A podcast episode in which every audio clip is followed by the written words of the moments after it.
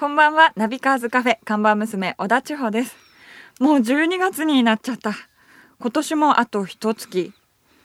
私は走り回るほど忙しいのにオーナーは師走だというのにゆっくり歩いてるな。千穂ちゃんお疲れ様。お疲れ様です。いやーもうね冬になったら、はい。ちょっとマラソン本格的にやろうかと思って走ってるんだけどいや冬はねランニングの季節なんだよ、寒いのに。そう寒いからね走ると体が温まるからいいんだけど、うん。足痛めちゃって、ウォーキングに切り替えた。ちょっともちょっともう年なんういだから。やいやいやいやだからさはい。走るのは千穂ちゃんに任せた。私走る担当ですか、うん、そう走る。師走だしね。まあ忙しいですからね。うんちょっと俺はだからしばらくちょっと休養を取るからえ？ーちゃんちょっと年末はちょっと忙しいけどお店の方よろしくね。また忙しくなるのか。頑張ろう頑張ろう頑張ろう、はい、うん。頑張ります。えーじゃあ今日のメニューを紹介してください。はい。はい。今日のメニューはレクサス RC です。はい。ね。えー高級車ブランドレクサスですけどもレクサスからね新しいスポーツクーペの、まあ、RC とあと RCF という、えー、2タイプの車が出ましてですね、はい。僕も実は先日あの九州で行われた試乗会にも行ってきたんですけどこれね、はい。RC って見た？あ見たことあります。ね。両方。これあのーもう姿はねもう出てますけどまあ本当かなりアグレッシブな形のねもう本当スポーツカーっていう感じで、はい。えーちなみにねエンジンは直4エンジンと、まあ、V6 エンジン。それからね、えーまあ、直4の方にはモーターと組み合わせた、まあ、ハイブリッドタイプもあるんですけども、むしろ車好き的なね目玉としては、はい。RCF の方でなんとこのご時世に5リッターの V8 エンジンを積んでいると、えーいうことでねこれ乗ったんですけど、はい。やっぱすごいですよ。まあさあのーサーキットがメインの市場だったんだけど、今時やっぱエコカーとか言いますけどもうこれはねあえて言えばねもうエコの絵の字もないです。全く。うん、まああのー燃費とかはそれねやってるんでしょうけど、うん。やっぱサウンドがもうドゥルルルルってもうねもうまさに V8 サウンド。はい。結構最初ねおとなしく踏んでるとおとなしい音なんだけど、はい。ぶっとこうねあの床まで踏むといきなりそのなんかうん感覚でバルブの開き方が変わるっていうか音がうん。変わって、はい。なんかもうすごいチューニング感みたいな音になるの。あーうん。羨ましいですね。羨ましい。乗ってみたい乗ってみたいでしょ、はい。そう。ねえまあそういう FR だし、あの僕なんかのテクニックじゃなかなかなんですけどやっぱり一緒に行ったねジャーナリストの人なんかはもうやっぱ思いのままにあつさね、うん。操られるからもう楽しい楽しいって言ってましたね。うん、でやっぱ格好がいいよね。そうですね。うん。もう見た目は。ちょっと日本車離れしてるよね。はい、うん。イケメンで。うん、だから本当ねまあレクサスっていうとまあねもともとトヨタが母体になったその高級車ブランドだってことであのなんていうのかなまあ真面目っていうかよくできてるけど、うんうん。うん、そんな面白いの？っていうところもあったんだけどこれはもう完全にね車好きをもうターゲットにしてる、うん。ある意味そんなにたくさん売ろうと思ってないのかなっていうぐらいね。そうなんですか、うん、分かんないけどね。割り切ってる、うん、なんかもう乗りたい人が乗れっていう感じで。うん。まあ、一方でさっきも言ったようにね、あのーまあ、ハイブリッドモデルもあるんで、はい。こっちは同じボディでも全然性格違うんですよ。ああまた。クールにまあ速いっていうか今時うのん。スポーツクーペらしく静かで燃費もいいけどもちろんね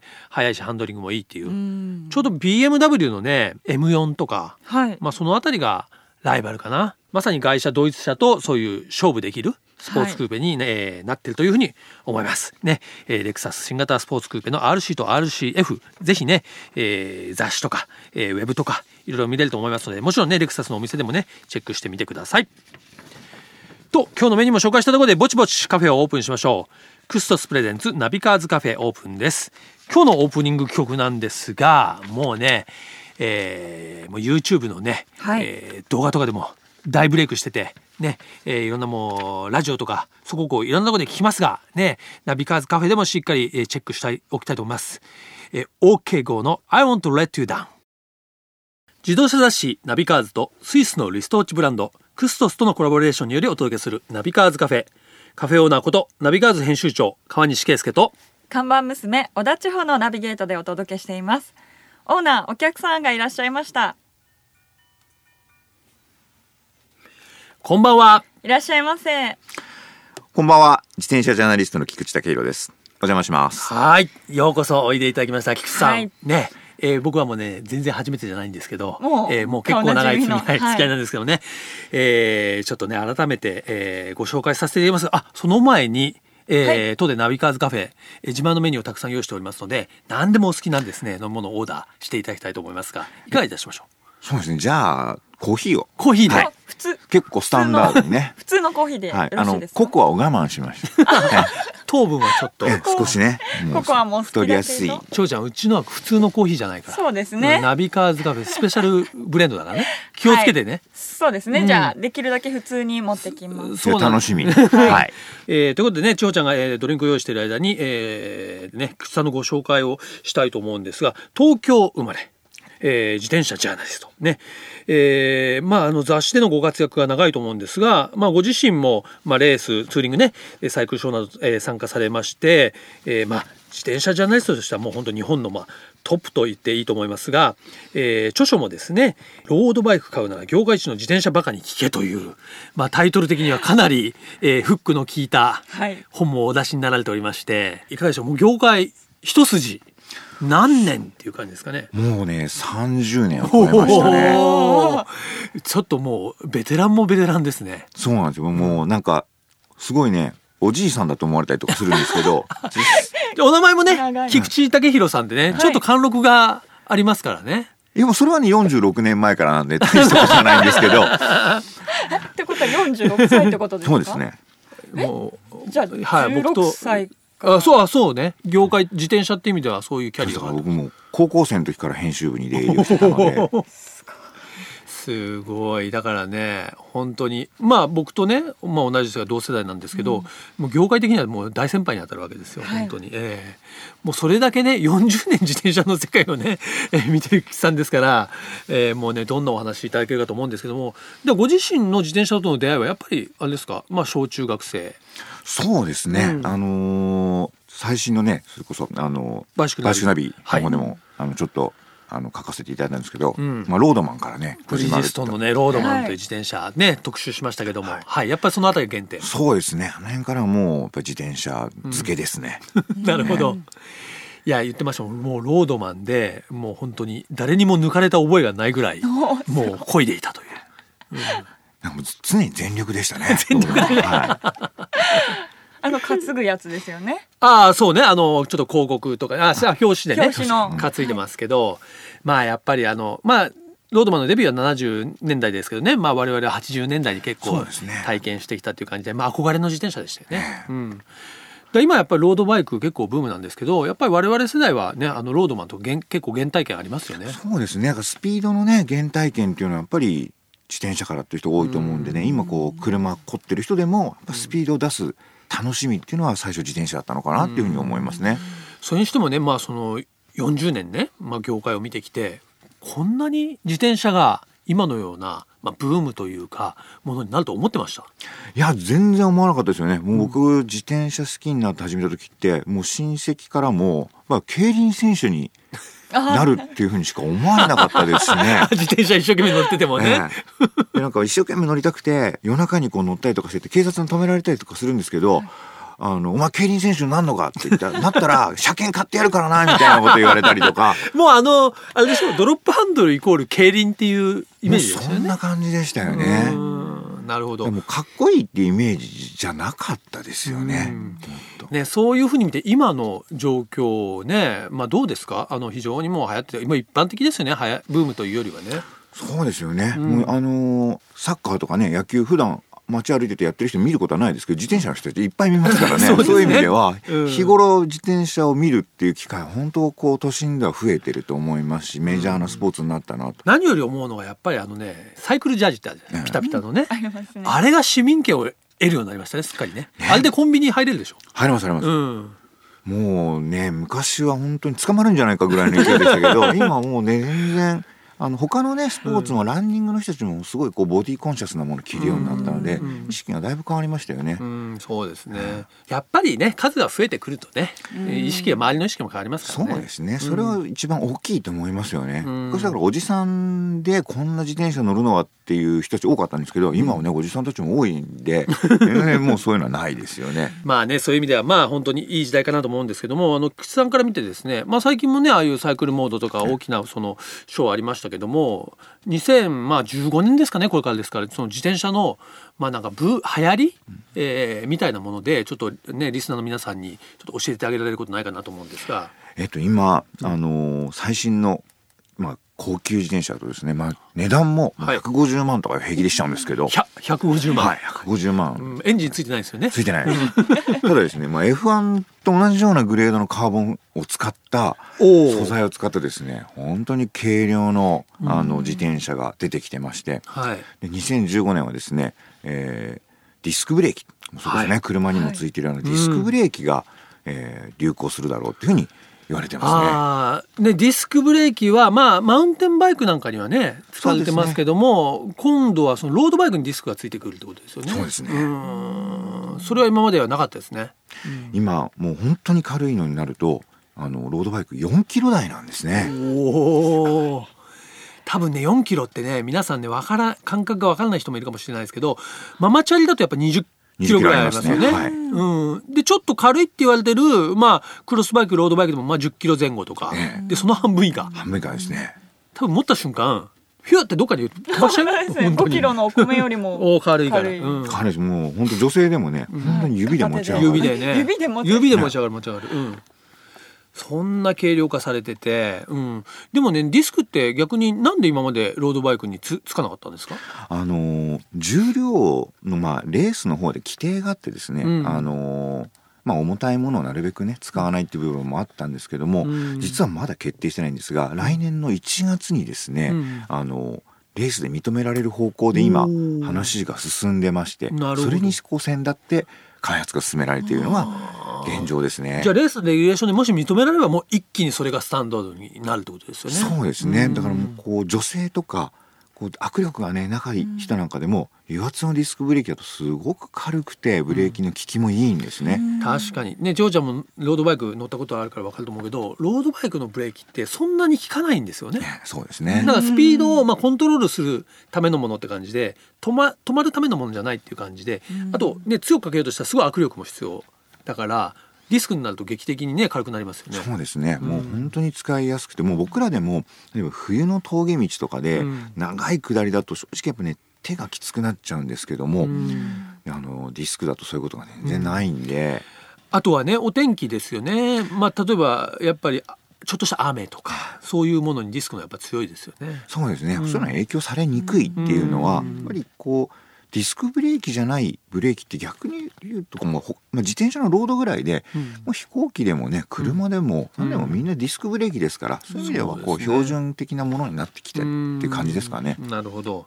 じゃあまあ来年はねロードバイクのディスクブレーキ化がまあ進むというのがまあ一つのトレンドであるということですね。そうですね。あともう一つ挙げるとしたら、あのータイヤがね、うん。少し太くなるんですよロードバイクのタイヤってねもうめちゃ細いですからね。ですね。乗ったことある人ならね分かると思うけどちょっと少なくとも街中では不安な細さだよね。うんスピードは出ますけど、ね。ね接地面積でいうと大体この親指のこう第一関節よりもちょっとこう大きいぐらいの接地面積なんですよ。なるほど。なんでもうすごい小さいんですけど、あのこれが少し太くなってですねより安定感を増して、うん。え何よりも乗り心地がねすごく良くなりますね。なるほど、はい。それはいいですね。あとまあねこの放送を聞いてる方でね気になる方もいるんで、まあ、僕も必ず聞かれる質問あるんですけど、まあ、初心者の方で自転車まあじゃあロードバイクってことでいいですけど最初ねいくらぐらいのを買えばいいですかってやっぱ聞かれるんですけども、その業界一のねジャーナリストとして菊池さんはどういうふうにお勧めしますかそこ？ね10万円ぐらい用意していただきたいなと。10万でだいいきますか、はい。まあうん、それでもね普通の方にとっては高いと思うんですけど、まあね。うん。あのヘルメットとかね、うん。安全の装備はどうしても必要なんです。だから自転車そのものは正直今もう8万円とか7万円台とかでも、うんステあのスタートできるんです。なるほど。ただどうしてもそういうグローブとか安全装備のものまで含めて予算だと10万円ぐらい見てもらえるといいかなと。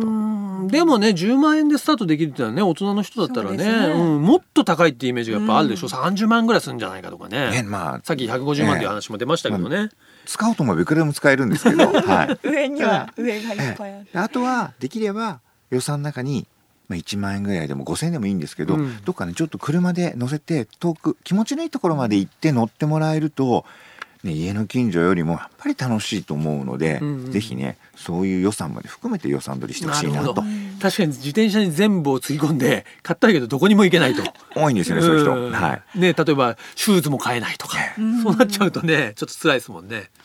まあこの年末ね、まあ、またボーナス沈んでもありますからね。まあ冬ですけどねでも冬どうですか自転車あのね冬から始めた人は、うん。どんどん自転車が楽しくなってくると春に向かって季節も良くなるんですよ。なるほどだからなるほど。冬に始める人はうん。自転車やめないっていうふうに言われてるんですよ。あまず結構辛いっていうか寒いとこからそうです。でも始めるからね。そのいろんな経験を積んで最初はやっぱ誰だって面白いんですよ。でうん。そのうちに乗れていってどんどん季節も良くなるんで、うん。そういう意味ではスタートするにはね実はベストな季節ですおね。ーじゃあいいじゃないですか。まさにねこのそうですね。ねまあ、ボーナスの年末ね自転車を手に入れて乗り始めるねもう菊池さんからのおすすめ聞くとね非常に参考になったと思いますけども、はいえーね、この番組聞いて、ね、自転車始めてみようという人がねいたら嬉しいなと思いますが、えーこのねナビカーズカフェでは遊びに来ていただいたゲストの方にですね一曲、まあ、車の、えー番組でもあるんで、まあ、そのドライブソングリクエストというふうに言っておりますが、まあ、自転車はちょっとね走りながらなかなか音楽って聞きにくいと思うんですけども菊池さんのなんかそんな自転車を感じさせる歌をちょっとリクエストしていただきたいと思うんですけども。やっぱ自転車乗りの中では定番のクラフトワークのねツール・ド・フランスっていうのその名の通りのものをちょっとテクノですね。はい行きましょうか。やっぱり菊池さんならではのツー曲名も、えーツール・ド・フランスと、えーいうことですね、えーでは本日はですねクラフトワークのツール・ド・フランスを聞きながらね、えー、菊池さんとお別れしたいと思いますがまたまたぜひ遊びに来てください菊池さんでしたありがとうございましたありがとうございました。ありがとうございました。続いては月替わりで情報をお届けするマンスリーナビ。僕川西が編集長を務める雑誌ナビカーズ元ナビ。そしてバイシクルナビからよりすぐった情報をお届けしていきます。ね。えー先月11月までは車のカー・オブ・ザ・イヤーの話をしてきましたが、はい。えー今月はねそのオートバイモーターサイクル版の、えーオブ・ザ・イヤーというのがありまして実はこれ、あのー手前味噌僭越ながら、えー僕のやってる元ナビという雑誌で、はい。独自にですねその年に出たモーターサイクルの中で一番いいやつを決めようっていう企画を毎年やってるんですよ。あ、じゃあこれは世間的なものではなく、ね元ナビの中でやってる？はい、おっしゃる通りでございます。え、まあですがね、実はそのモーターサイクルの、はいあのカーブザイマーみたいなのって世の中にないんですよ。ないので、はいもう元ナビがやってますけど、これが、えーモーターサイクルオブザイヤーだということで。あ皆さんも了承していただけるかなというふうに通称ねカーオブザイヤーは COTY コティって言うんですけど、はい我々はですねモーターサイクルオブザイヤーモーティと呼んでいます。はい。もうこれ業界通ってます。モーティでね本当ですか？もう何回目だろう？もう10年以上やってるんで。で、ちゃんと、あの、一のね、あのメーカーさんにはトロフィーも差し上げてですね、あの社長様に、やっぱここでね、トップを取りたいっていうふうに業界の方も思っていただいてるんで。はいええちなみにね、2014年は、結構ね、オートバイ豊作の年だったんですよ。うんあの、注目のモデルが多くてですね。まあ、あの、かいつまんで言うと、まあ、ホンダだとですね、NC750X、それから NM4 っていうちょっとアキラみたいなバイクがありましたし、はいヤマハは今年も豊作でですね、MT-09、MT-07、それからね、三輪のトリシティ125っていうのもありましたね。あと、スズキからは、えー、はやぶさ。これ昔からあるバイクなんですけど、今年ね、初めて日本国内モデルが登場しましたし、はい川崎も元気なんですよね。忍者1000。結構国産が豊作の年でした。それから輸入車はね、まあ、例えばそうですね、ドカティからは、売れ筋のモンスター1200、それからね、899パニガーレというスーパースポーツ。トライアンフからはデイトナ R、それからストリートトリプル R。一方ですね、えー BMW ね、ドイツの BMW からは R9T、S1000R。うんちょっともう上げていくときりないな、もう。すごいね。もうね、そう、その他にも、まあ MV アグスタ、えーモトグッチね、もちろんハーレー、えーそれからアプリリア、そしてちょっとマニアックなブランドですけども、インドのロイヤルエンフィールドというブランドからも新しいモデルが出てますし、まあそういった注目のモデルを元ナビでね、えー20代、一つの、えーサーキットに集めましてはい。それを、えーまあ、ジャーナリストでえー8人で試乗して、えー得点を入れて、まあ、順番を決めようという企画です。はい。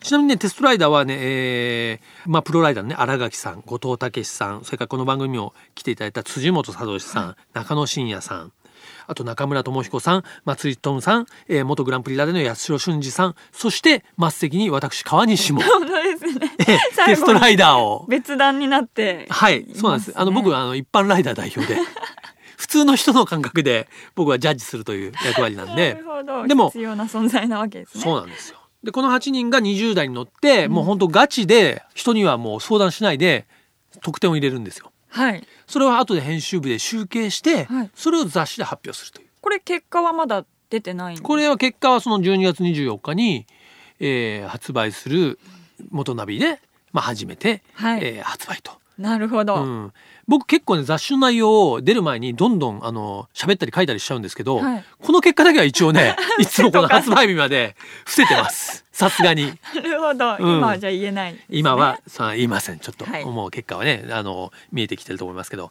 まあそういう意味でですねこのモトナビの、まあ、名物ともいえる年末号の企画ね、えー Motorcycle of the Year、はい。ぜひ12月24日の発売ですので楽しみにしてください。クストス presents ナビカーズカフェオーナーの川西圭介と。看板娘小田千穂でお送りしてきました。はいねということでねもう12月が入りましたけどもね、はい。えーまあ今日はね、まあ、自転車の話それからねオートバイの話もしましたが、はい。やっぱりね最近あのもう二輪でも季節関係ないですから。そうですね。前は寒いとちょっとねやっぱ自転車オートバイやめようっていうう感じだけど最近ウェアも進化してるし、うん。まあ、冬でも自転車オートバイ皆さん楽しんでますからね、えーますます、えー自転車オートバイのねツーリングサイクリング楽しんでいただきたいと思います。はい。それではこちらのカフェのアドレスをお伝えします。ナビカーズアットマーク FM 富士 .jp navicars アットマーク FM 富士 .jp までご意見ご感想お待ちしております。毎週日曜日夕方5時30分からオープンする車好きが集まるカフェナビカーズカフェ。また来週です。お車を運転中の皆さん安全運転でお願いしますクストス presents ナビカーズカフェ。オーナーの川西圭介と。看板娘小田千穂でした。それでは皆さん楽しいドライブを。来週もご来店お待ちしております。Have a good coffee and drive